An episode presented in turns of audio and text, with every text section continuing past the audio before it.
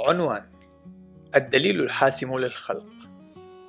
عنوان فرعي: حسم الجدل القائم حول الأصول. كتاب للدكتور جيسون لايل. الفصل الأول، عنوان: طبيعة الأدلة.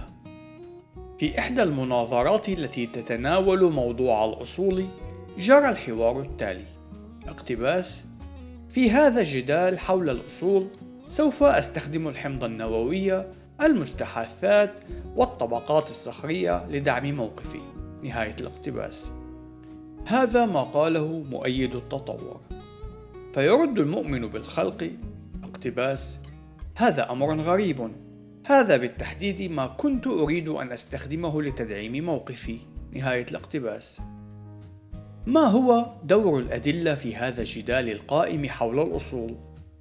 هل تدعم الأدلة مثل الحمض النووي، المستحاثات، والطبقات الصخرية، الموقف التطوري؟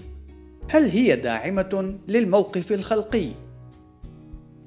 عدد كبير من الناس، خلقيين كانوا أم تطوريين، يقولون بأن التحقيق الحيادي الذي يتناول الأدلة العلمية هو المعيار المطلق الذي يمكن من خلاله حسم الجدل القائم حول الأصول، إلا أن هذا الموقف لا يصمد أمام الفحص والدراسة المتأنية التي سوف نقوم بها في هذا الفصل.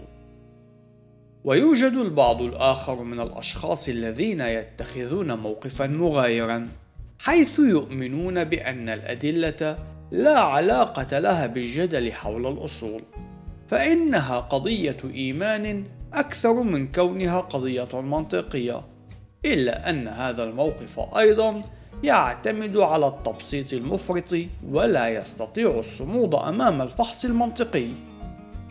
إن الأدلة العلمية هي أداة عملية للغاية حين يتعلق الموضوع بدراسة كل من أصل الحياة، الكون، عمر الأرض، وما شابه ذلك.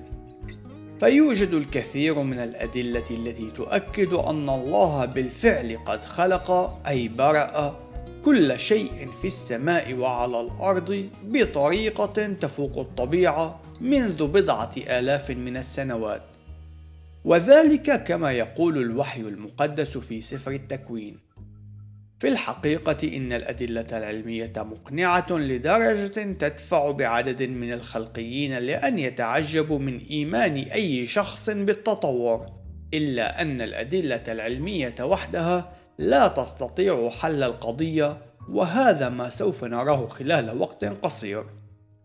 ومع ذلك فإنه من المهم أن نكون على اطلاع على عدد معقول من الحجج العلمية التي تؤكد الخلق كما قدمه الكتاب المقدس.